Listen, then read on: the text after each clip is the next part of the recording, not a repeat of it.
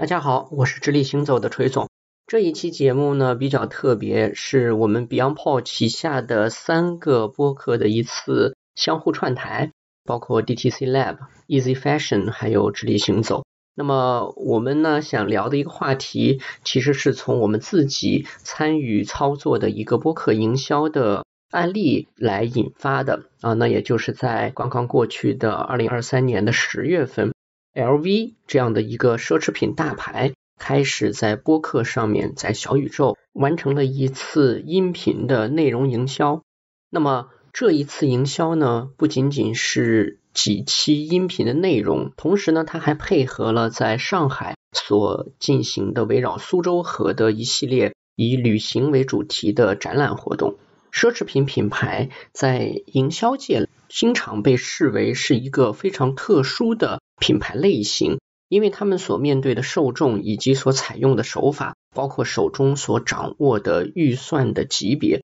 都不是常规品牌所能企及的。但是呢，我们今天在聊这样的一个话题的时候，从中也发现，事实上，奢侈品品牌在营销中的很多方面，其实是给品牌营销、给其他不同品类的品牌提供了一些重要的思路，或者是可以借鉴的方面。那么，我呢，作为直立行走的主理人，在这次聊天中呢，甚至也尝试用我们这个节目比较喜爱也擅长的玄学的角度去解读了一下。奢侈品品牌营销这件事，所以呢，也欢迎大家来听听看这期节目。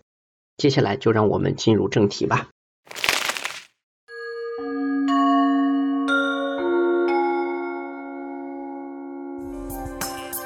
本节目由创意播客厂牌 BeyondPod 的超声波制作播出。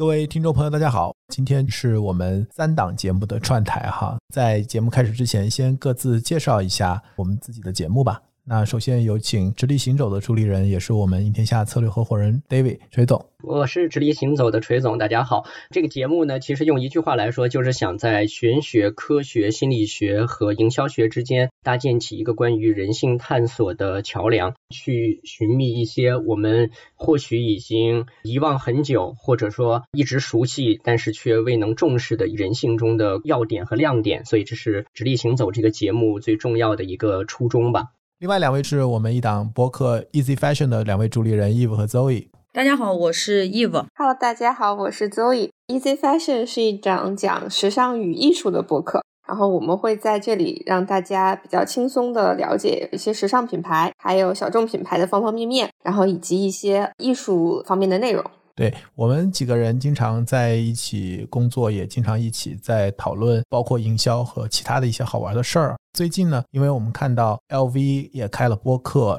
我们想一起来聊一聊，就是奢侈品行业怎么做营销，这是我们今天大家一起串台的一个出发点吧。首先要不请 Eve 跟我们介绍一下奢侈品开播客的情况吧。之前在跟 Zoe 聊天对谈的过程中，我们在 Easy Fashion 的节目里边有跟大家讲过，很多奢侈品的品牌就它总部来讲都在欧洲，在美国嘛。那对于这些品牌来讲呢，就是做播客，就是用音频的形式跟用户沟通，其实在原初的这些国家本身是很流行的。但是就中国市场来讲呢，这部分其实相对来讲做的是最晚的，因为中国可能从互联网发展时代来讲，它是从这个图文变成视频，又变成短视频的这样的一个方式。但是呢，自从这个音频的体系越来越多人关注之后呢，奢侈品的很多的这种品牌也开始逐渐关注这个市场。然后呢，而且有不少我们在节目里边聊到的宇宙大牌，其实在自己的内容平台里边，其实已经开始尝试音频的形式。大概呢，目前大家用的这个形式分成几种啊？一种呢，就是大家在自己的 APP 上，比如说像我们现在看到的迪奥，包括像爱马仕这些品牌，会在自己的 APP 里边本身就植入一部分这个音频的内容。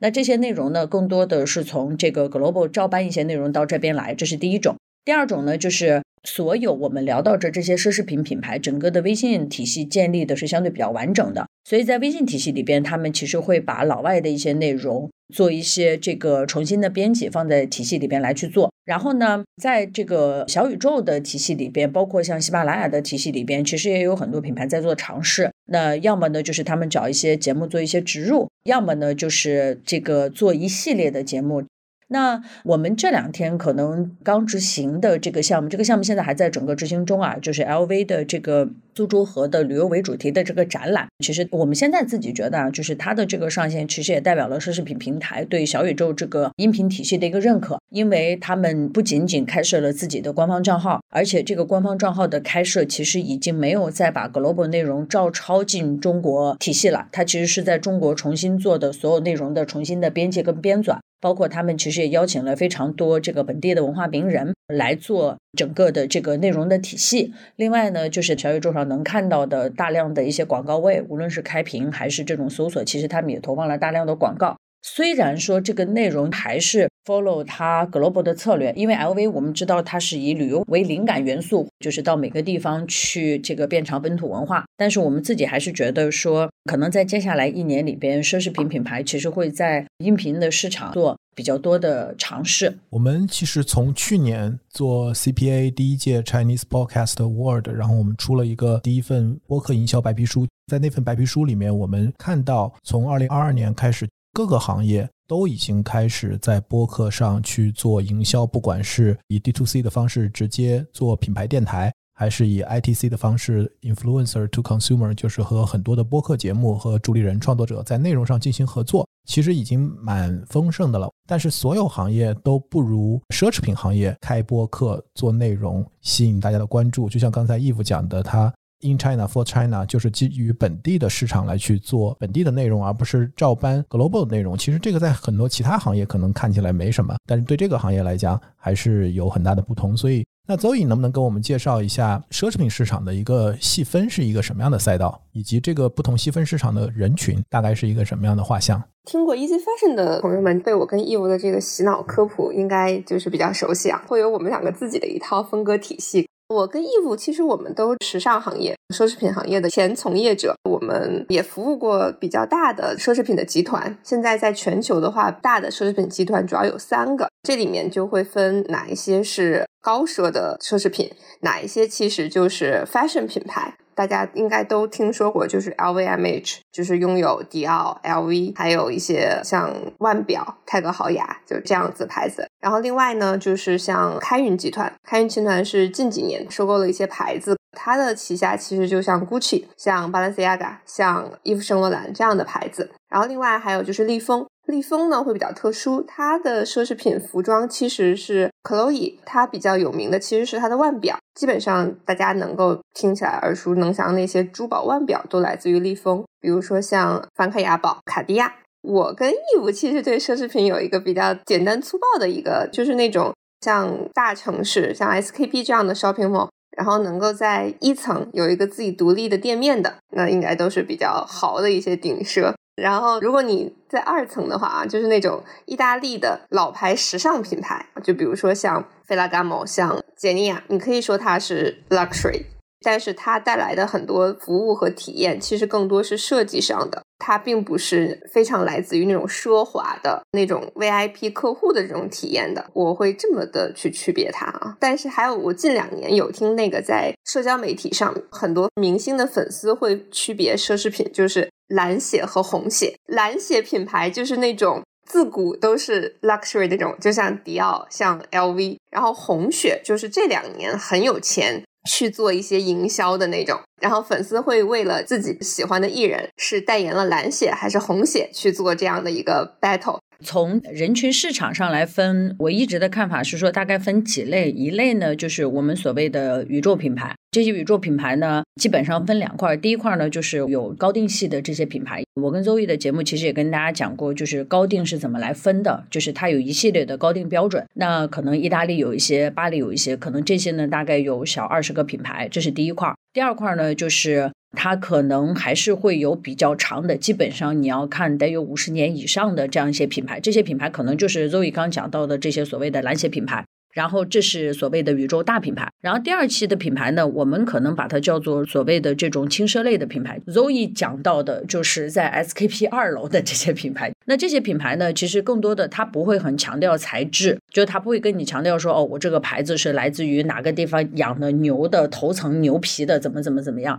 它更多的还是去强调一个潮流，强调一个设计，包括它可能强调的是跟当下的这样的一些联系。但这些品牌呢，不一定全部都是红鞋品牌，有一些品牌呢，可能是美国它相对处于这种第二线发展起来的品牌，尤其是在二战之后，它可能出来了一些比较大的一些品牌，像我们现在看到的 Tom Ford 呀什么的。然后再往下呢，它可能还会有一些所谓的这种时尚类的品牌。所以，如果严格的讲，奢侈品市场，在我跟 Zoe 的理解里边，更多的讲的其实就是 top 的那部分市场了，其实都不会涉及到这种轻奢类的市场。而奢侈品市场里边，它又分不同的 category，它可能分这个时尚服饰，这是第一类；第二类，Zoe 刚讲到的珠宝腕表；然后第三类呢，就是化妆品跟香水；第四类呢是酒跟美食，包括我们看到的这些像 LVMH 里边的名轩的这部分的内容。然后另外呢，可能还有一部分这种以设计为主的这种高端汽车，它可能也都算是奢侈品的。就是从人员画像来讲，我们可能还是会觉得说，它本来的主打的目标应该是原来的这种最早应该是老钱。老钱的这帮人，这就是应该是它的核心目标。然后，因为到了亚洲市场来讲，它后来开始慢慢辐射到一些新钱市场，但它基本上还是这些所谓的用钱的标准来讲啊，可能它整个的年收入大概在千万以上的这样的一个人群。但是呢，因为它又会涉及到，就是因为现在奢侈品都在扩大自己的整个的经营规模嘛，那所以从这个角度来讲呢，它又会辐射到一些所谓的这种新中产。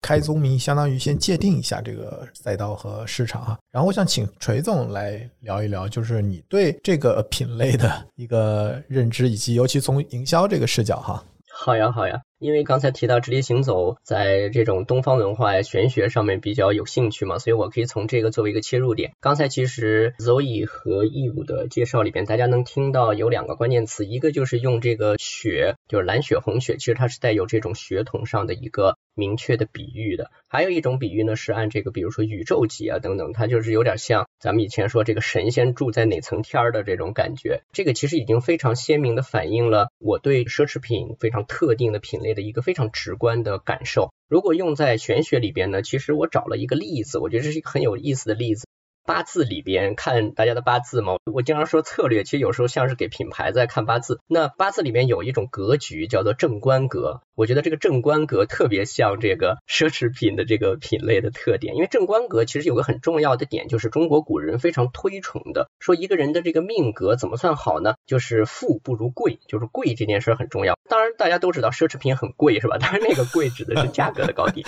那但这个贵呢，这个格局里的贵指的是贵气，在中国人。人看来呢，就是贵气这件事情是很难得的。可能十个人里边可以看到一个很富有的八字的状态，但是呢，一百个人里或许都出不了一个贵格。所以我觉得这非常像奢侈品的这些大牌，像刚才。二位介绍的一些啊伟大品牌的状态，就是千分之一、万分之一才能出现这样的一位。那么贵和富呢？这件事情其实是贵为先，富相随的。这就会说到，说我用正官格来做个比喻啊，就是在他的这个八字体系里说，官不能只有官，最重要的是要有财和印。什么意思呢？这个财所代表的其实就是你能支配的所谓社会资源。我觉得这个其实非常形象的，就很像这个奢侈品品牌的状态，就是说你能调动很多的，比如。说时尚潮流资源、阶层的一些代表性的人物的资源，包括说普罗大众里边的一些具有非常强影响力的这种社会资源，来帮助你的品牌，这件事情才真正的能够得以发生。所以玄学命理里边是把它叫做财，而不是大家以往单纯理解的说就是钱的问题。另外是什么叫印呢？就是经常说这个有官无印是没用的，就这是一个空名头啊。你想这个当官的，你要是手里不握有一个印，相当相当于你不存在是吧？所以呢，这个印指什么呢？就是在玄学中，它代表的是思维和思想，就是你的这种学识和你内心所能够不断积累提升的一个思维高度。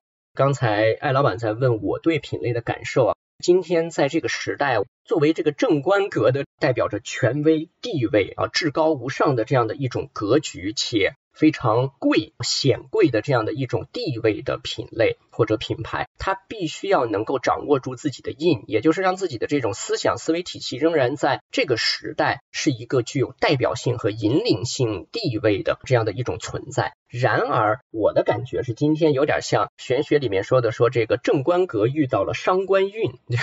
我故弄玄虚的用了一些专业词汇，就伤官运，大家一听就是会伤到官。就它所代表的是说会对正官的这个格局产生冲击，而伤官呢，在玄学里代表的是什么呢？是一种自我能力、想象和意图的。尽情释放，就是伤官。所以这非常像今天这个时代的情况。在我看来呢，刚才 Zoe 就提到这个蓝血红血，就它其实是一种类似像贵族血统一样的区分性的存在。今天很大的一个挑战，首先就在于说这个印的力量是否还能得到有效的保持和加强。因为在今天意识形态其实是非常多元化的。我们知道说整个随着这种所谓神性的没落、祛魅啊等等啊，科学的崛起，在几百年的时间里，其实对于比如说贵族，对于一个完全不同的以血统而界定的所谓阶层这件事情呢，大家对他的感受已经越来越弱化了。包括呢，其实现在哲学界我知道也经常在提一些所谓他者的消失。大家各自其实都有非常强大的自我意识去宣发自己的精神态度和想象。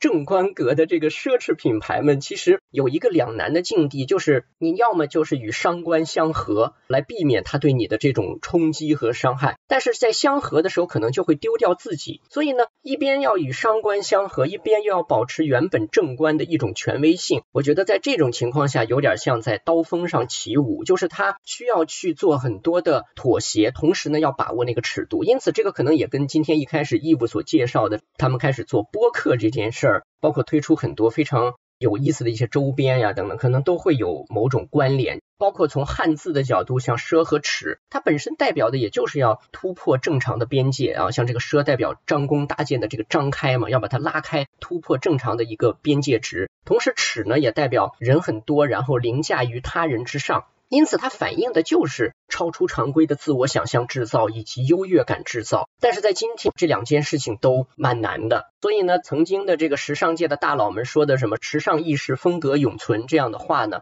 我觉得可能在今天，我不知道是不是奢侈品牌们体会会尤为深刻。OK，这个能用八卦周易来聊这个品牌，尤其是聊奢侈品哈，我觉得锤总这个应该是一绝哈。我觉得这些牌子的老板要气死了。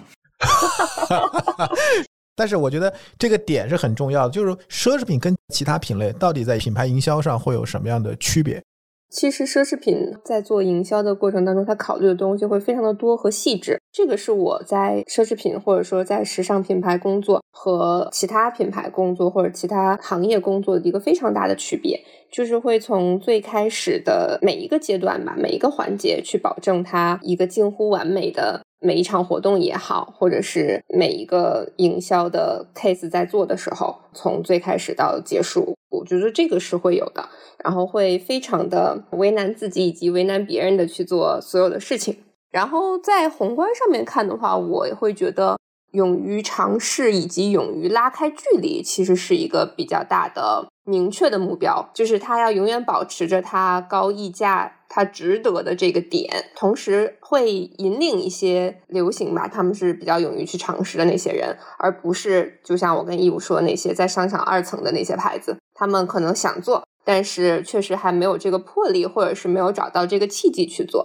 而宇宙大牌他们有很多分线，比如说像刚才义务说过的，LV 一直在做的城市旅行的这条线。我记得九八年的时候，其实就开始做了。就那个时候，我会觉得它类似于文化杂志。然后十几年前的时候，也有一个可以当做那种音频 MV 的那种形式，是记得让巩俐、陈冲和舒淇，然后配音了三段那种影片，去讲三个城市。其实你现在看它小宇宙，无非就是把它换了一个平台，然后去播放本身品牌在做的这个一系列关于城市文化的文化节目的一个载体而已。所以我会觉得他们比较有优势去尝。尝试新的平台，并且做的并不 low。从我的角度，我最大的一个感觉是，global 品牌它的决策，尤其宇宙大牌，我们不讲那些奢侈品集团里边被边缘化，因为它要承担一些特殊的资本运作的这些品牌。那我们单看这些头部的一些品牌，我相对于我刚提到的这些对比性的品牌，奢侈品品牌它其实一直还是有它一以贯之的这样的一些坚持的，或者是它一以贯之的这种品牌的把控度的。这也是为什么从营销角度来讲，我经常在公司里边开玩笑，就是我说奢侈品品牌是唯一不用做品牌策略的，因为对于你分市场来讲，你所有的品牌策略都是老外一个体系全部定下来的，而老外那个体系里边，迪奥、香奈儿、LV、GUCCI 就这些品牌来讲，它的那些大的品牌策略也是从一开始它都会定好的。我记得当时我们在迪奥的时候，我们是有一个所谓的就是品牌 library，以及就是它所有的 SKU。每个 SKU 要怎么讲，每个 SKU 它摆放的位置。所有的内容，它其实全部都是老外定好的，所以你是不用去做品牌策略，而且它的品牌策略是不能够被修改的。它可以去调整的是说，比如说他因为换了设计师，或者换了一些，比如说他今天在巴黎做秀，明天可能在上海做秀，他因为这些这样的一些原因，他可能在自己的品牌里边加入了一些小的元素，但是它的主的那些大的 DNA 体系里边的那些东西，它是不改的。所以我会觉得奢侈品营销最大的一个不同在于说，他坚持的东西，他就从一而终的坚持。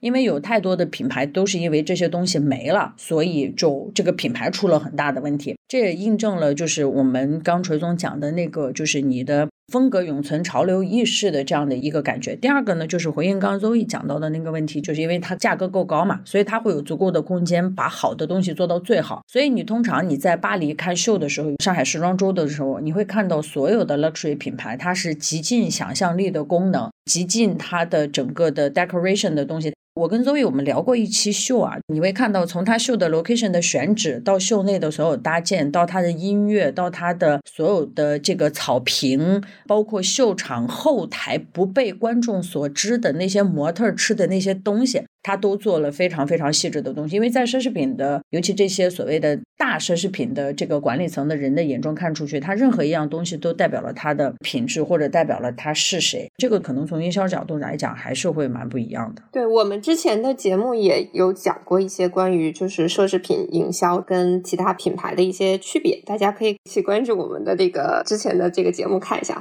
对，因为我在最近一期跟这个原来奥美的策略老大就是贵爷哈聊的时候，其实他提到，就是他认为品牌最重要的跟产品营销就 product marketing 区别开，就是要去做这个品牌的人格化。它的人格化里面，它最重要，它要呈现出一种风格。然后刚才我们也讲，香奈儿讲的潮流意识、风格永存，也是在讲风格这个词。所以我想，锤总你怎么理解这句话哈？尤其是在你的节目里面，其实有聊过这个品牌的性格、命格，它跟这个。是个什么样的关系啊？我觉得这个风格本身啊，你想一个人，我们作为一个人来说，怎么展现自己的风格？其实最强烈的风格是从骨子里透出的风格。就刚才义务所提的那个点呢，我觉得很重要。包括比如说一场秀的台前幕后，它有各种细节上的把控，但是这个把控的逻辑是从哪来的？或者说他的这个思路从哪来？就是他一定是得从他的骨子里透出来的东西。我理解这其实是他的风格的那个关键。所以我可能可以用一个词，比如说用他的所谓命格去体现这件事，就是他本身存在的那个安身立命之本是什么？而这个可能是奢侈品今天特别需要去极致化，包括说随着时代的发展要去进一步彰显的一个关键所在。所以这里面其实也就存在一个点。一方面呢，需要这种倔强的坚持；另外一方面呢，在我看来，风格本身啊，它其实我把它叫做是一种关系的邀约。这就好像你比如说我这个人是这种风格，对吧？我一张口就跟个神汉似的，就跟你聊八字，然后你说这什么呀？这人这人还学科学毕业的，怎么这样？然后你可能就直接对我这种风格就产生了反感，或者说这个瞎聊两句就结束了。所以我觉得风格的背后一定是关系。风格决定了与什么样的人建立什么程度的关系，所以我把它叫做关系的邀约。因此呢，在今天这个时代之下呢，我觉得风格仍然是最重要的那个关系界面。但是呢，风格本身如何被像我刚才说的这个倔强的坚持，我觉得这个可能是就以我一个局外人来观察这个行业来说，是它的一个挺大的挑战啊。因为今天的呃用户和品牌之间的建立关系的方式，它的主动权已经越来越迁移向用户了。其实这两年也不乏能看到一些奢侈品牌非常大胆的尝试，就是像刚才 Eve 跟 Zoe 所说的，它还是得展现那个超出想象的部分。但因为今天大家见得多了嘛，对吧？吃过见过的这个情况更普遍了，所以我不知道是不是说对这个行业来说，今天想创造这个想象之外的东西，去形成超越感，也变得越来越困难了。就是这个其实关联到刚才艾老板问的这个问题，就是风格这件事儿，就是风格如何被保持为一种强势的关系邀约。这个其实是我作为一个营销从业者来说挺关注的一件事儿。衣服，我觉得你们怎么看风格哈？首先，第一来讲，是不是每个奢侈品牌都有自己的风格？它应该有，但是不是都有了？第二个来讲，就是说风格的就是我们讲，比如说视觉或者说它的痛调，消费者他们是怎么来去看待和识别和区隔这些不同的奢侈品牌的这种风格的？我会觉得不是所有的奢侈品牌都有它自己的风格。我对风格的定义其实会比较偏肤浅的，在时尚设计上，就风格是什么？我们想起 Chanel 的东西，你会想到那个它的那个菱格纹。我觉得那是他的风格，他的菱格纹放到他这一季的有点像 Kelly 的那个小包上，那它就是这一季的时尚。但是它这个菱格纹可能在七八十年前就已经在那个他的经典手袋上了，所以我会觉得，就是他一直能够流行下来的每一季的这个元素，其实是他的风格。然后他整体就是每一场秀去创造的那个女性的那个形象，那个是他的风格。但我不觉得所有的有名气的奢侈品牌都有这样的风格。比如说迪奥的风格，那就是优雅的女性；然后 Chanel 可能是优雅、也有点叛逆的，略带叛逆啊那种。然后阿玛尼的女性是什么样的一个风格？但是我觉得巴尔曼她没有风格，这可能说完又会被骂。就是因为有的奢侈品你会明显发现它是抄谁的，巴尔曼的每一季不是都在抄 Chanel 吗？然后，对我就觉得它没有风格，但是它依旧不妨碍它是一个很有名的，然后卖的很贵的一个奢侈品。或者是说一个时尚品牌啊，所以我会觉得这个是两回事儿。我之前翻译过一本书，就在讲那个什么样的模特受什么样的品牌欢迎，就是他也用了 style 这个词。呃，当然那个就是 Chanel 原画的这个风格永存的这个风格是法语啊。我之前翻译过一本书，那本书里的英文就用 style 这个词来说什么呢？说品牌的风格和模特的风格要不要 match？这就是为什么，就是有的模特你觉得她好美，就是中国人的审美里面她很美，金发碧眼的，然后个子也 OK，什么都行。但是这场秀，宇宙大牌的秀，她就是走不了，她可能就是甜美型，她可能就是不够让人觉得 check，不够那个就是很高端的那种感觉啊。所以我会觉得风格的这个东西，其实要说它主观，其实它也。挺主观的，因为就是它是有很多品牌非常明确的那个元素所组合而成的。比如说每一季，或者是说每隔几年，这些品牌都会换一个设计师，有的就很好，因为它保住了品牌核心 DNA 里面它风格里面最灵魂的部分。但有的可能就是走着走着，这个品牌就歪了。它可能一时之间这两年的销量很高，但是你回头看，你会发现它跟品牌就是开始的时候的那个样子不一样了，或者是它偏离了这个创始人最开始我想给什么样的人做衣服的这个宗旨。我会觉得就是有一些迷茫。但是这个其实都是要过可能七八十年，然后你才会知道什么是这个品牌的风格永存。这个地方我追一个问题啊，是不是因为？时尚或者时装这个领域，它设计驱动。我也听你们之前有一期节目，就是聊这个迪奥，他任期最长的一个设计师，然后他很大程度上去能够把他的最早的这个风格能够传承下来。那其他的行业，因为可能不是那么视觉向的东西，所以我们很少听到其他的品牌会有，就是对设计师。强调了这么多，我相信每一个领域、每一款产品都有设计师，但是只有这个行业，大家把设计师放到前台，当做最重要的这样的一个人物来去讲，他们本身也是品牌的一个标识，或者甚至是资产之一哈。这种是不是他们风格的一个对这个品类来讲特别重要的一个表现？可能他。不是设计师本人，而是这个牌子后面的，就是反而更多的可能是 CEO 对这个设计师的一个要求。就比如说，我跟义务经常开玩笑的，为什么叫商场二层？你会发现，商场二层的品牌设计师做主的权利会更大，就是他可能更多的是从一个工坊开始，然后他很尊重手工匠人，然后他尊重什么面料，然后匠人的精神，然后他就是因为他的东西。好用，然后他成为了一个优秀的品牌，就是很多意大利皮具嘛，我们所谓讲的就意大利奢华皮具那些品牌。但你会反过来看，他们没有一个意大利奢华皮具品牌变成奢侈品帝国，就是奢侈品不是因为它质感好。它能用个三五十年才会变成奢侈品，所以我会觉得设计师能做到的东西，它就到这儿，它可能就到商场二层。然后它到商场一层的这个原因背后，其实是要有一个好的老板，然后好的那个资本在后面帮他去运作它更上一层的事情。那这更上一层的事情，更多的可能就是所谓我们经常说的造梦也好，然后去做营销的噱头也好，或者是就是。把它这个所谓的溢价十倍，可能是设计可以干的事情，但是溢价一百倍创造一个帝国，那就不是设计的人，就不是匠人应就是可以做的事情了。这是我的一个理解啊。所以是不是就是像我刚才说的，所谓的老板做主，就意味着他有更大的，我说的他可以调动的资源去创造那个意识形态，对吧？对对对，它的商业空间会更大。OK，其实所谓的风格可能不是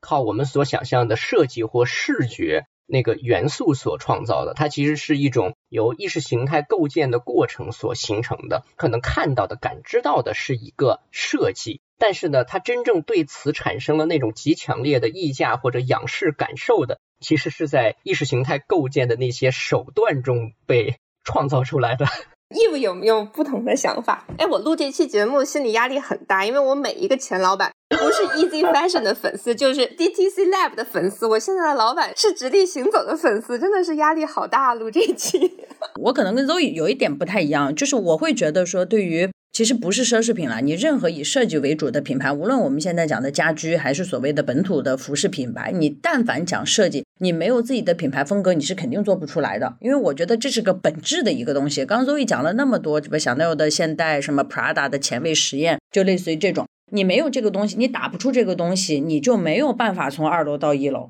我觉得那个东西还是一个很重要的东西。第一个，任何设计为主的品牌来讲，你的品牌本身展现出来的你的个性、态度、气质、痛调，这个东西都还是蛮重要的。你一旦跑偏了，这个就是很大的问题。所以我记得那个时候在迪奥的时候，老板经常跟我讲的一个问题是，进迪奥的所有的人都必须能够非常清楚的讲明白，比如说迪奥先生的各种 story，然后从他的迷信到他的家里，到他家里的什么花花草草呀。然后它的主颜色啊，你都能清楚的表达出来，因为这些东西构成了迪奥本身的这个。如果用同心圆的角度来讲的话，这是第一圈儿。然后你的资本可能是对这个圈儿本身赋予了第二圈儿，你可能用更多的资源，因为你要争取更多的用户嘛，对吧？你第一圈儿可能争取的就是你原来就是服务大资产阶级，对吧？王公贵族的那圈儿。然后因为你要服务第二圈儿，所以你要用资本的东西加入更多的元素进来。迪奥后来有了高定之后，迪奥开始做成衣。后来开始做男装，然后做香水，后来开始做 cosmetic 的东西。它其实就是有了这个资本了之后，他用迪奥的 DNA 扩展到了下边一圈，然后他可能再往外拓展，它其实就是传递了一些文化精神的东西，就是包括我们在迪奥的优雅之上，我们加入了很多艺术的东西。就是我们看所有奢侈品的营销，基本上它都是这样的一个链路，就是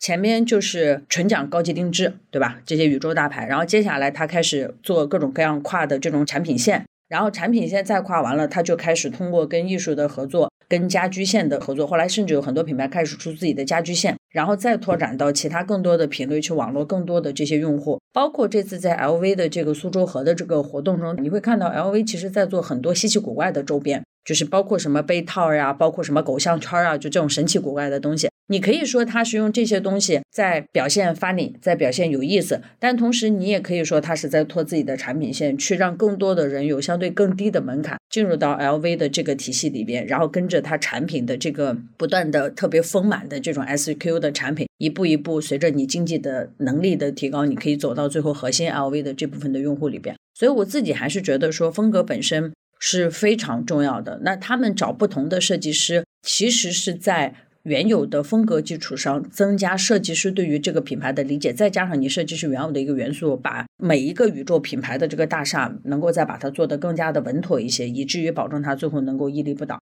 义务，我有个问题啊，就是如果这样的话，在近些年里边是否出现过说确定了一种所谓的风格，就是设计啊等等，在公司内部也通过了，把它推向全球？但是呢，在市场上遭受了冷遇，甚至是没有得到预期的这种好的效果，就这种情况有吗？其实很多，就是我们现在讲的每个品牌其实都会有。我拿迪奥举例子啊，就迪奥你会看到两种情况，就是有些设计师，像我当时进迪奥的 Ralph Simon，Ralph Simon 可能他做了两年半他就走了。那个时候的逻辑是说，Ralph Simon 可能我们叫他这个懦弱的双鱼座，故事都是说他受不了资本主义的压榨。这个 Ralph Simon 本身是一个特别好的一个所谓的年轻的设计师，但是呢，他被资本相中进了迪奥。他原来做设计师，一年设计二十套衣服就可以了。但是因为你所有进入奢侈品的设计师，基本上一年像迪奥这种牌子，一年要做六套秀，做六个秀就意味着他至少要生产两百到三百多个 look，这对他来讲其实是一个很大的压榨。所以最后呢，Ralph Simon 就走了。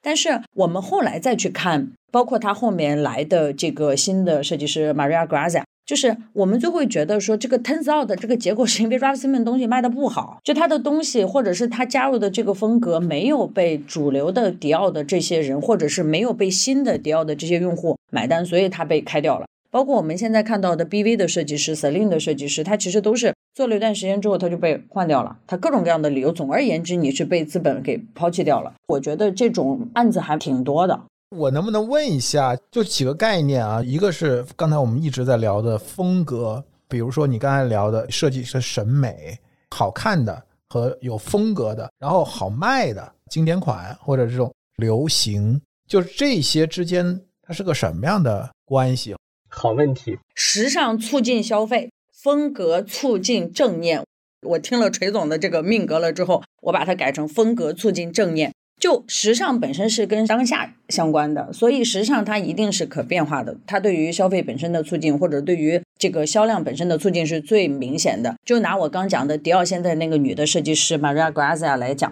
她的所有的东西，大家都觉得她不够迪奥的 style。就是迪奥那些所谓的 bar jacket 呀，你觉得他把它做出来，真的就是他可能不愿意做，后来逼着把它做出来，因为那是迪奥的 classic 的 piece。但是呢，他卖的东西非常时尚。他把女性 Ghost Power 这些字成为英文字母印在迪奥的 T 恤上。那八千块钱一件的 T 恤，他第二季的时候，我感觉我身边每个人都在穿这种东西。我觉得我把它理解成时尚。但是你看，他哪怕他在卖 T 恤衫的时候，他也不敢直接卖，就他的 look 上，他不敢把这个 T 恤直接就一个 T 恤放在那个地方，他还是要搭配一个迪奥非常大的这种大裙子，灯笼的这种很漂亮的这种繁复的迪奥的裙子。变成了一个有叛逆精神的、有女性主义思想的这种大资产阶级的大小姐的感觉，所以我觉得那后面那个东西，我感觉就是应该是她的风格。我有一个例子啊，就是可能咱们这期节目里面非 fashion 的人会更多一点，可能就是最后骂我跟衣服的人会更多。然 后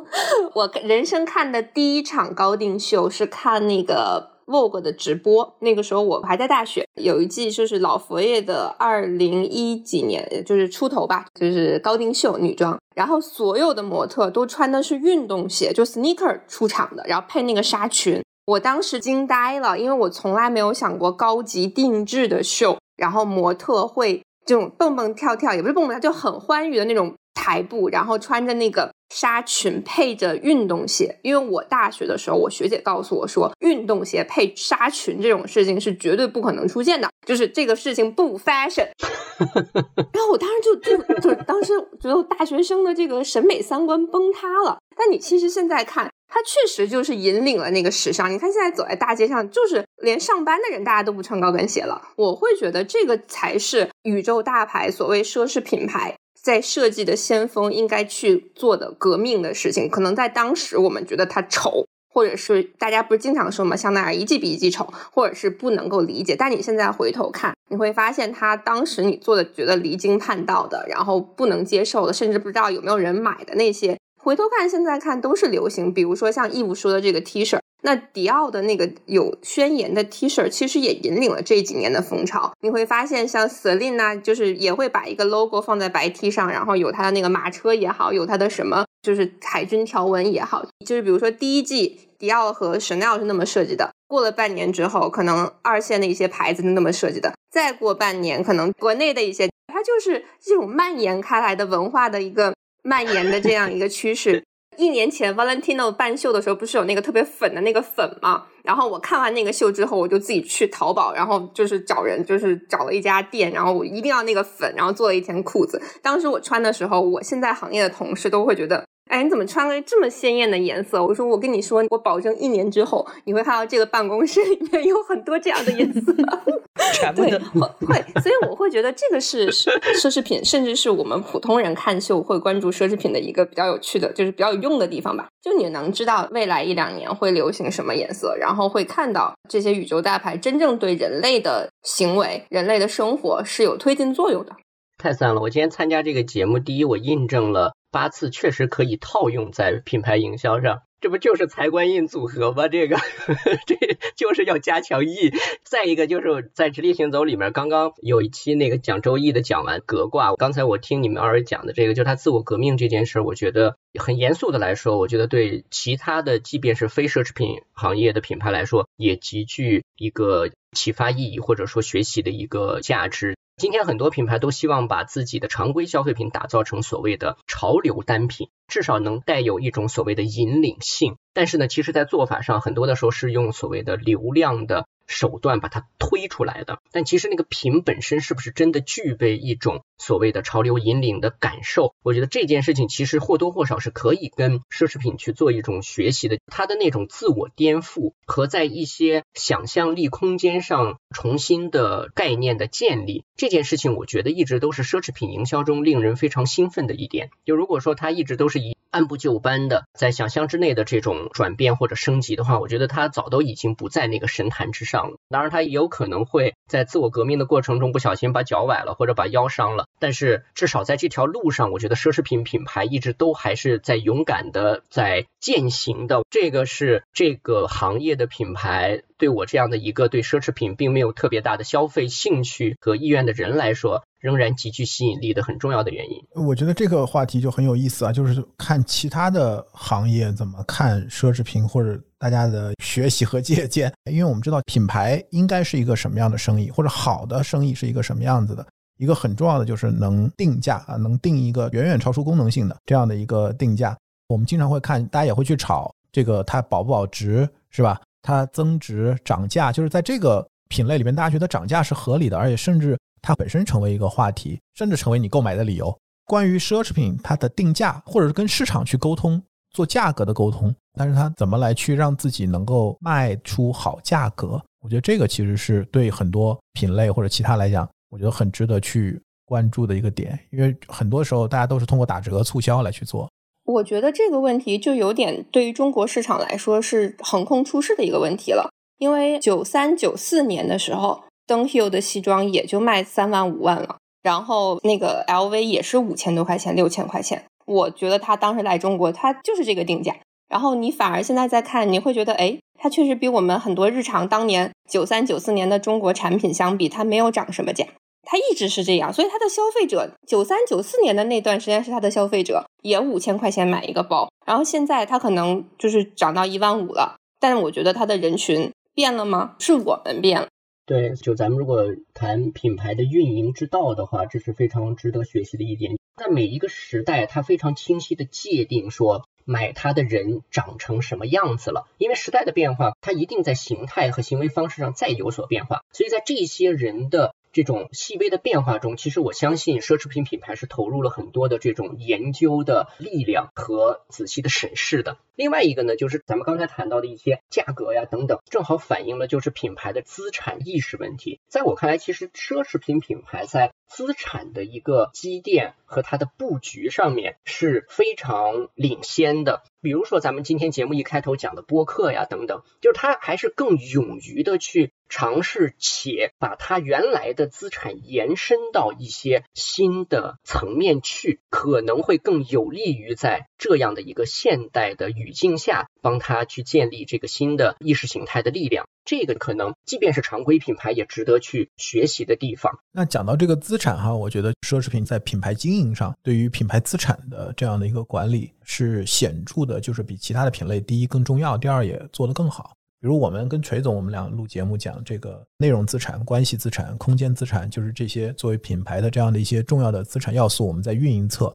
怎么在现在的这样的一个数字时代或者流量环境里面怎么去做？首先，就像刚艾勇讲到的，就是奢侈品跟其他我们现在看到的一些品牌，因为它确实历史会相对比较长，所以呢，奢侈品我觉得是非常重视它所有资产组合的这样的一个品牌。我觉得分两部分，一个部分呢就是在于是它原有的资产它怎么去保护，以及它怎么拆装分类。就是刚 Zoe 其实也提到是说，比如说奢侈品它有它自己的 brand book。那我现在看到可能国内的很多品牌所谓有 brand book，其实就是一套所谓的 VI 呀，或者一套就这样的一些东西。而奢侈品在它所谓的原有的这些所有的这个资产上，它其实会做的特别特别的细，而且做的特别的丰富。我拿迪奥先生举例子啊，我刚去迪奥的时候印象很深，就是迪奥有一个五角星的一个小铜片儿，就是一个上面都锈了的一个小铜片儿，然后那个小铜片上呢有一个洞，然后呢我当时就问那个问我老板，我说这个小铜片是干嘛？我老板洋洋洒洒的跟我讲了大概得有十五分钟那个铜片是干嘛的，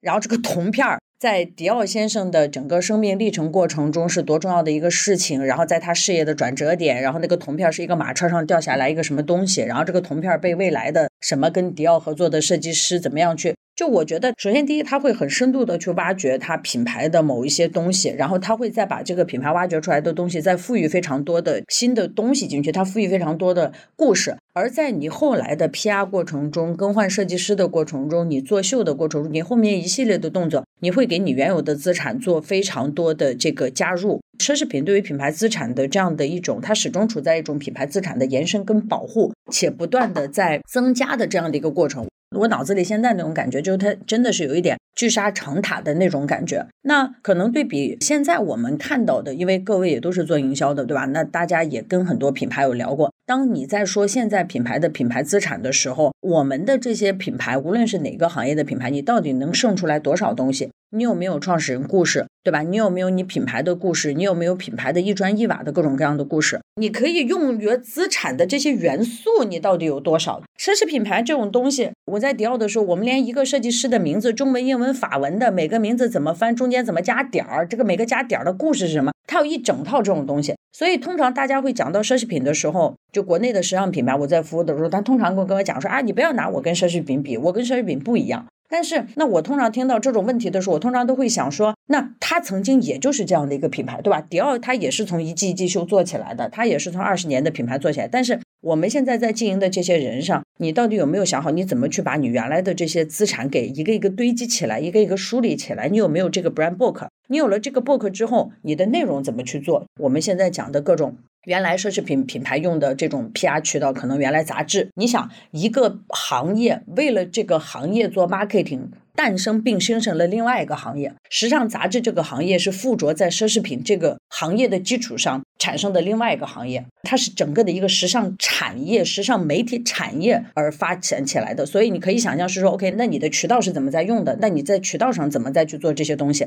然后你有了这些内容之后，你怎么做你的数字资产的积累，做你平面资产的积累？然后接下来就是你空间。对于奢侈品来讲，它在空间上的布置，它不是说把这个地方当成一个店。我记得我一三年刚进迪奥的时候，那个时候我还不太了解所谓的我们那个时候可能体验经济这个还没有那么的多啊。对于迪奥来讲，它那些店它都是旗舰店，它会分成 fashion 跟 cosmetic 全产品线的店以及纯 cosmetic 的店。但是那些店对他来讲都是他的旗舰店，没有一个店的装修标准可以比另外一个店的装修标准低。所以我觉得它攻坚资产，包括它现在开始会用一些画廊啊、酒店啊去做它的攻坚资产的这样的一些整理跟梳理。那所谓的关系资产，就是我觉得可能这个行业确实也比较特殊吧，它有这个行业的特性。这个行业它本身它是服务于特定的权贵或者是特定的老钱阶层出来的这样的一些品牌，所以这些品牌从最早的关系资产建立上，它其实就是纯口碑的，对吧？因为它就是这个圈层为了服务这个圈层慢慢去延展的，所以我觉得这个行业天然它会去构建它自己的所谓的这种关系。只不过这个关系资产的构建，我觉得也是很有意思的，就是他可能对于他 loyal 的那部分用户，他是哈着的，对吧？你在他的定一个高定是一个服务标准，你定。实践高定是一个服务标准，他对于中产阶级用户是一个标准，他对于所谓的勒紧裤腰带能花两三个月工资去买一个迪奥包、买一个小 n e l 的包的用户，他又是另外一种关系资产。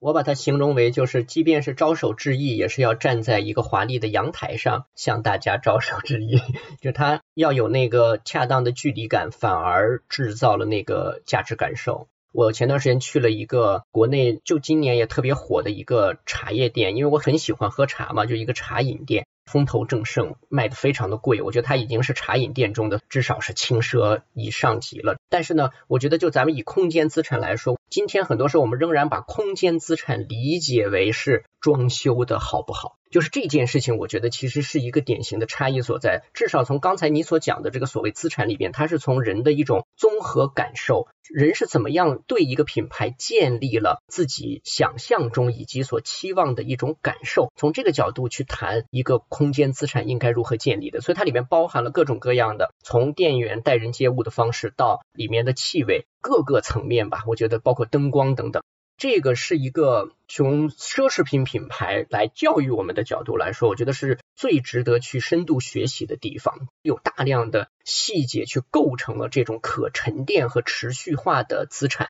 为什么我们的素材有时候今天用于内容资产的时候，它好像没有那么多，没有那么容易被提炼。我觉得很多的时候也是可能原因在这儿，就是它并没有进入到那个最重要的从感受建立的那个细节中去考量的这个层面。对，我觉得其实今天这个讨论还是很有意思的哈。我觉得讨论奢侈品其实比较接近于大家真的在聊怎么做品牌。我觉得有一些老牌的，就是奢侈品，其实品牌做的并不是像宇宙大牌那样轰动。就是你可能要过，可能等我们的社会再发展个十几二十年，你可能才会知道它的好。这个是，就是比如说啊，我们现在有很多人会觉得买 LV 的人是土豪，然后是暴发户什么什么的，那个竞奢风也是。但是什么是竞奢呢？其实三十年前你在街上穿一个迪奥的外套，它没有任何 logo。但是没有人知道你这个是迪奥，对，大家现在看也是竞奢。对我觉得可能还是要看社会的发展水平。欧洲社会，我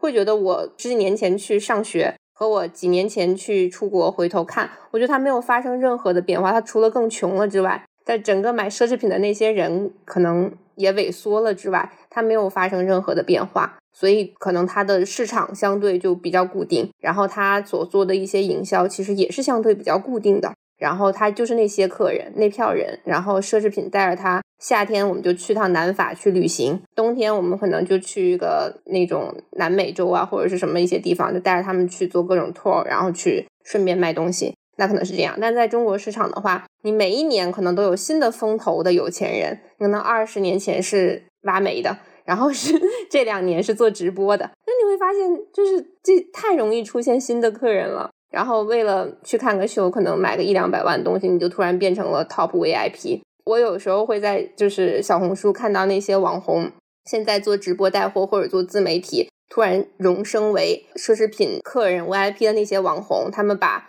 买东西的时候那些经历拍下来。对我觉得那个对于奢侈品本身来说是一件很不礼貌的事情，我觉得这是对于店员来说也是很不礼貌的事情。我现在没有看到一家奢侈品说你不可以，就客人不可以拍，不可以发这些。但是你知道，在意大利的时候，你掏出个手机，爱马仕就马上让你把它收掉了。对我，我会觉得是这样，就是我们为了迎合这些所谓的新钱和新阶层，或者扩大市场，是不是有一些没有去坚守的东西啊？当然了，如果真的这么做的话，可能新闻上就是呃那些报道就非常负面啊。但是我觉得也可以去反思一下。就是现在为什么奢侈品在中国是一个这样的形象？就是在大多数人的心里是那样的形象。就是它到底是哪一个方面出现了问题？是客人出现了问题，还是我们这些吃瓜的人出现了问题？还是真的 insider 就是没有坚守一些什么，或者是变味儿了一些什么？我就说他在走上官运嘛。啊，但是我的看法是，突然想到了一句话，就是你凝视深渊，深渊也凝视你。我非常同意你刚才说的，就是社会发展水平，因为它是一个非常强大的一种意识形态力量。我觉得奢侈品品牌来说，那么中国消费者或者我们这个市场怎么样去凝视这个奢侈品品牌，它也同样返回来一种它对我们的凝视。但随着这样的一种成熟度也好，或者我们的一种跟它的关系的某种变化来说也好，我觉得这种相互的凝视在改变。有很多超出原有认知，或者说产生咱们说的这种所谓新的话题，或者说一种偏见成见的地方。但是我觉得这也意味着说我们的关系在变化。所以在这个地方，就是刚才说的那个资产问题，反过来对奢侈品品牌来说，擅长操作资产的这些大家伙们来说，其实也是一个很重要的挑战，就是要重新来审视新的关系逻辑和资产逻辑。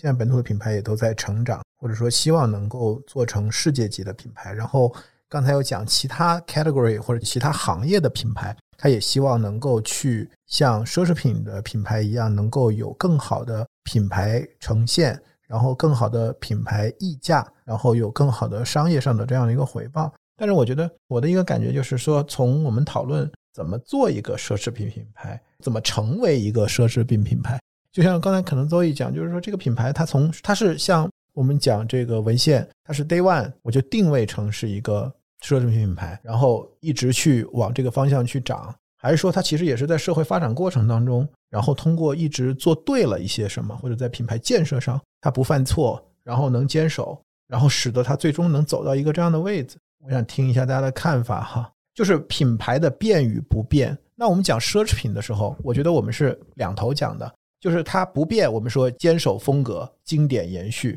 然后它变，我们说它引领、创新、自我革命。对吧？但同样一个品牌，它可能变你也打它，它不变你也踩它。我的看法是这样，就是刚才义务说过一个点，我很赞同。其实一个奢侈品品牌或者这个品类，它的背后是一个多年积累形成的一个大的综合性产业，包括了像高端的这些杂志，包括那些我们每年都能感受到被他的信息所影响到的那些大秀、那些时尚展现的时刻等等，它已经构成了一整套的自己的叙事逻辑。所以呢，它的变与不变，之所以它都有一定的底气去尝试去做这件事儿，我觉得那个空间就来自于它能够掌控的这些咱们说的资产，这包含了比如说内容、空间、关系等等维度的资产，也包含了它所能够去掌控的话语权，这个是在一个过程中逐步积累起来的。而今天其实很大的挑战是在于一个品牌并不容易。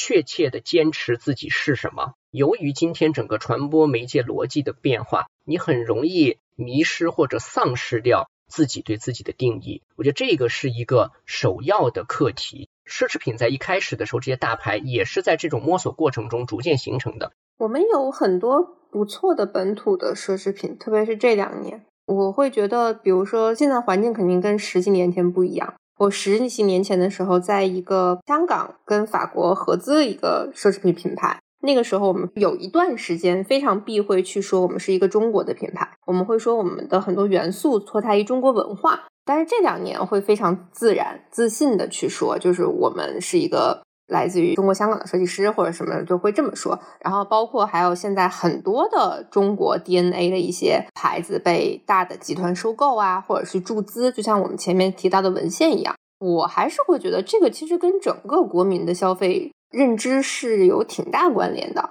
就是原来我们可能会觉得非法国的东西不买，哎，香水一定要买法国的，还要是四省。然后现在其实你会觉得，就是文化自信也好啊，或者是我们在消费奢侈品的消费上面更加趋于成熟也好，会有一些变化。义务也知道，我们现在会有一些比较很好的本土的时尚品牌，然后他们生产的东西质量也很高级，就是或者是说品质，比如说啊，这个有没有做广告的嫌疑？像知和，我觉得它前两年的整个的调性定位都很好，这两年的一些负面其实更多来自于就是它跟 Max Mara 品质一样，它凭什么比 Max Mara 贵？但是我会觉得它凭什么不能比 Max Mara 贵？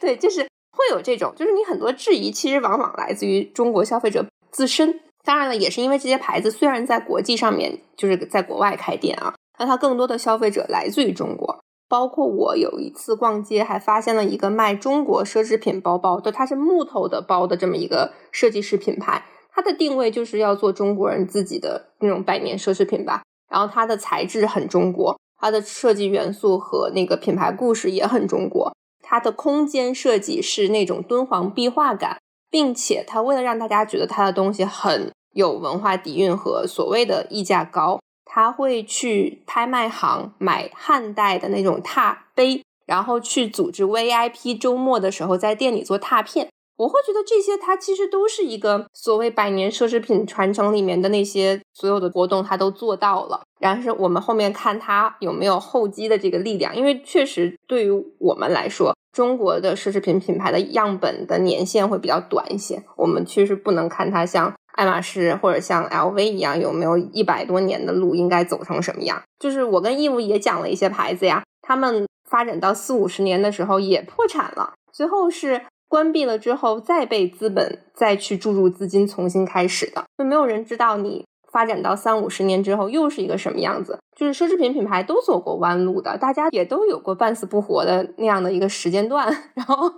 对，所以我会觉得，大家对中国的品牌，中国要走奢侈品道路的品牌，应该多一些宽容。回到花西子那件事，我反而觉得他后面被大家吐槽的那个公关文案，我很敬佩。就是我就是要努力在香奈儿旁边开店的中国品牌，那就不要又当又立，对不对？就你就不要再说自己便宜。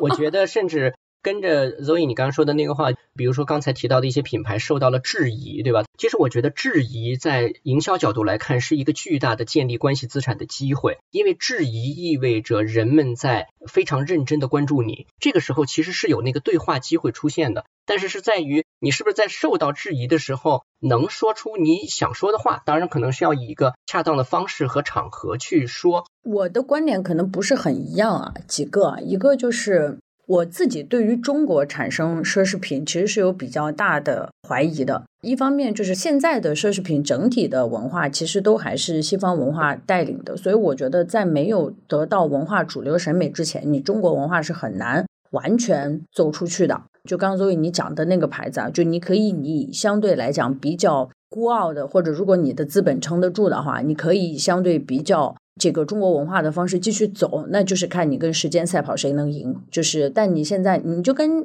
上下一样，对吧？跟上海滩一样，你曾经以你这样的一个方式去走到主流西方文化里边，你发现会有很大的问题，因为主流消费者不买你，对吧？会去买迪奥，你不会去买上海滩，这是个很大的问题，你穿不出去。我也很难想象我拎个木头的包走到办公室是个什么感觉。就我觉得在文化层面上，如果没有办法，或者是在这种。社会观念层面上没有办法接受的时候，这个就很难，因为奢侈品本质是个生意嘛，它本身是个商业生意，它不是一个纯我在家里关门喝茶就 OK 的，它跟艺术品还是有本质不同的。艺术品在某一些程度上你可以曲高和寡，你留在那不给人看；奢侈品是你买完你要用的。第二个点呢，就是我接阿勇刚讲那个问题啊，就是你会觉得说我们觉得奢侈品怎么都对，其实不是的，我还是会觉得这就是个时间的一个过程。我们刚讲到的这些品牌，每一个品牌都在八十年以上，它在整个八十年的历程里边，其实它也在经历我们现在讲到的这些我们可能看到的中国现在的一些品牌遇到的很多很多的问题，无论是你公关危机，包括怎么样，他紧张，但是他是不是看过？他看过。当你经历了所有这些事情之后，你就会觉得这个事情 OK。所以，当它 marketing 主线的 marketing 依然保留它的 DNA，保留它对于主流用户的这种欣赏之后，它在所谓的副线里边，你通过换设计师，你通过做很多很吓人的或者很奇怪的跨界合作，去赢得新的消费者及赢得 marketing 上的一些眼球，我觉得这个是 OK 的。但是我们现在的品牌，就是我觉得就还没有到那个时间，所以我们现在有的时候看这些品牌的时候，像花西子遇到的事情或者怎么样，我觉得它只要不下船，对吧？你还是在这个船上，你按照你的这个方向，你把你原来可能有问题的方式再把它走回来，我觉得这个是 OK 的。所以我觉得少了文化的因素，以及少了它整个时间的因素，你是很难成为一个所谓的世界级认可的奢侈品的。义父有讲，就是他说他觉得这个跟艺术品不一样，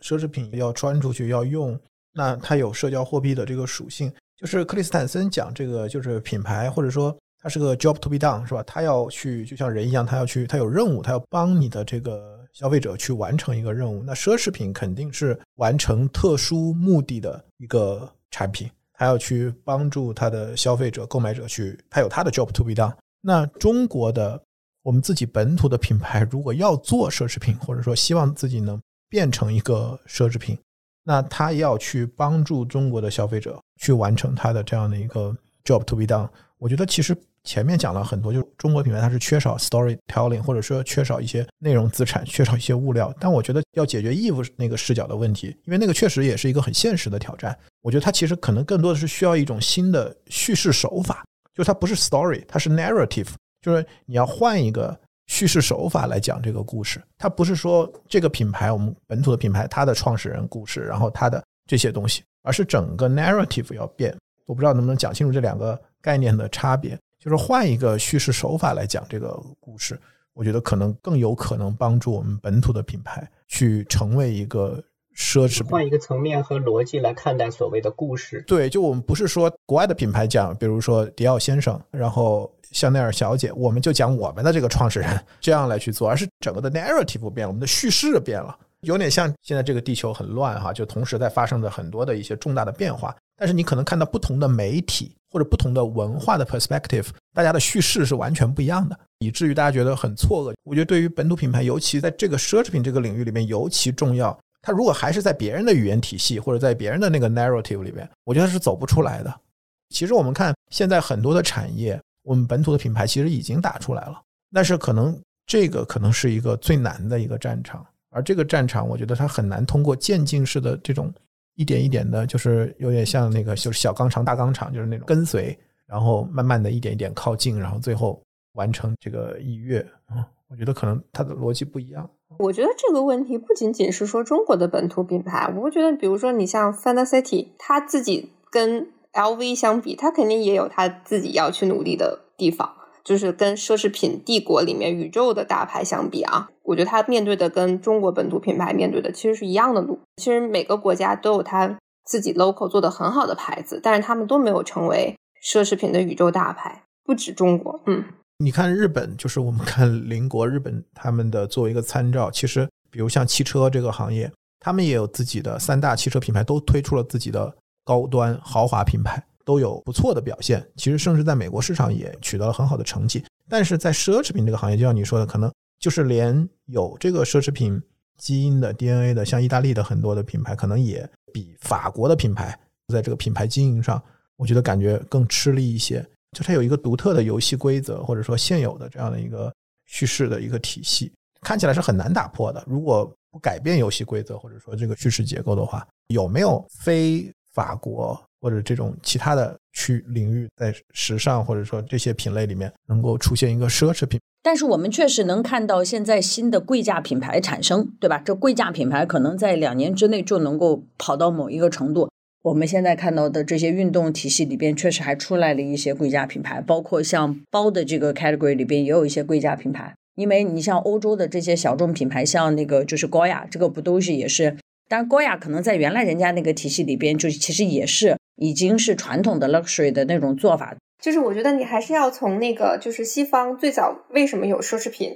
从阶级的划分开始这么去看。就比如说啊，我们之前有跟 Mason 合作过，它肯定算是西方的一个奢侈品，它就是那个瓷器。那它之前就是给宫廷用的，然后后面慢慢的就是有钱人用，这肯定是一种奢侈品。它算是很贵的，但是你需要日常去用啊，去使用的这个东西。才是奢侈品，我会这么认为啊。然后另外一个就是，他最开始使用的那一圈人，肯定是社会上层很有钱的那些人才能使用，就是普通人，就是工人阶级、劳动人民，可能就肯定是不会碰到这些东西的。它就不是服务于大众，然后它很贵，它走圈层，它的产量很小，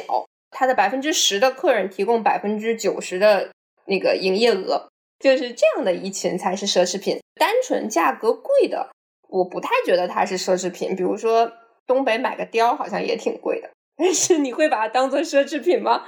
肯定不会啊，肯定肯定，它必须得脱离单纯的商品属性或者说产品属性，它一定得脱离这个。所以你所看所有的漂亮的奢侈品，它肯定要有一个故事在。然后为什么我们之前说大部分的意大利品牌？它也不便宜，但是它怎么就做不到那种 top 奢侈品？我也觉得，其实就是还是要跟阶层放在一起。之所以意大利没有所谓的顶流的那些奢侈品，是因为所谓的欧洲奢侈品，就真正的那部分就是大资产阶级用的那个奢侈品，其实标准上是从路易时代开始的。然后在路易时代的时候，那个时候那旁边是一片儿，真的都是一片儿。后来路易斯才分成几个国家的，所以那其实那就是他们姊妹兄弟的一个圈子。插播一个展览的一个事儿啊，就是最近香港有一个展是讲那个宋怀贵的，就是原来皮尔卡丹是迪奥的设计师嘛，然后呢，他是把皮尔卡丹引入中国的，但是你看，在中国人现在的思想里面，不觉得皮尔卡丹是奢侈品，以及不觉得他是一个非常高级的设计师，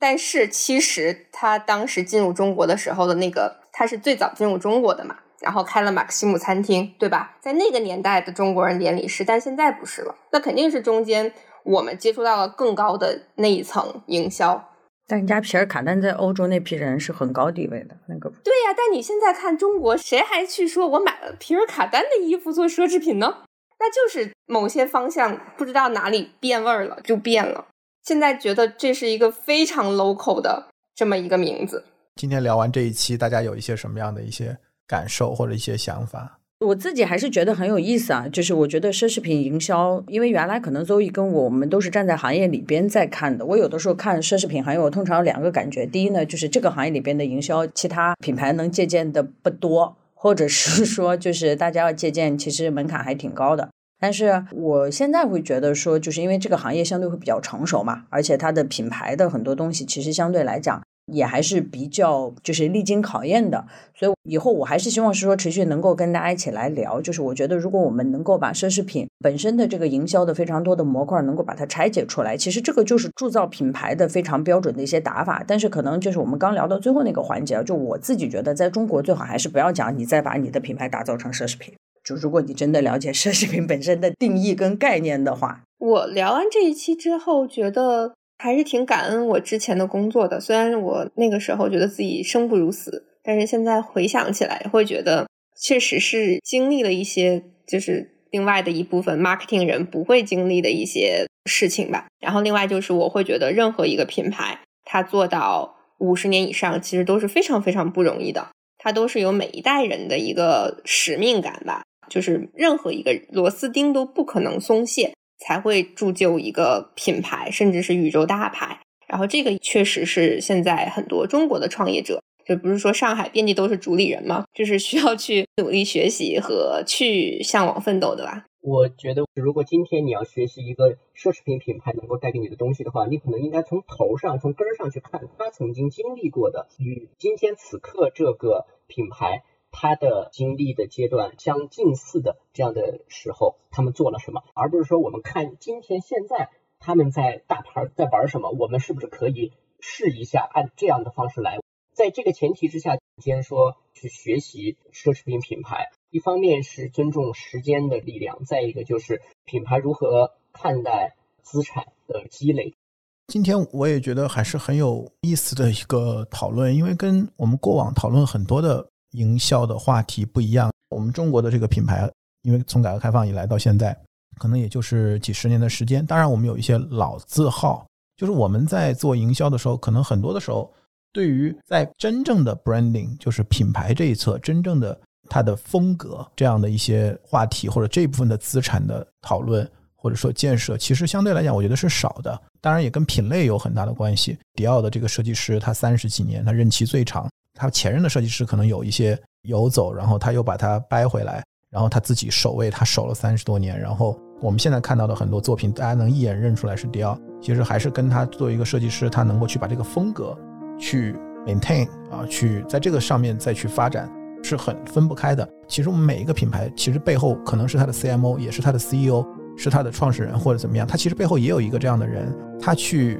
理解和界定。然后去建设每一个品牌这样的一个风格。那我们去回想我们周围的这些本土的品牌，怎么被在变与不变的这个过程中，始终又能够去按照它的这样的一个锤总讲的那个命格去发展的这样的一个一个脉络。今天还是一个漫谈，各自聊一些我们的一些想法。也希望后面不管是跟直立行走，还是跟 Easy Fashion，我们一起就更多这种。跟时尚、跟艺术、跟奢侈品品牌的一些交流吧。那谢谢今天大家的时间，我们下次再见。谢谢谢谢谢谢大家，拜拜拜拜拜拜拜拜。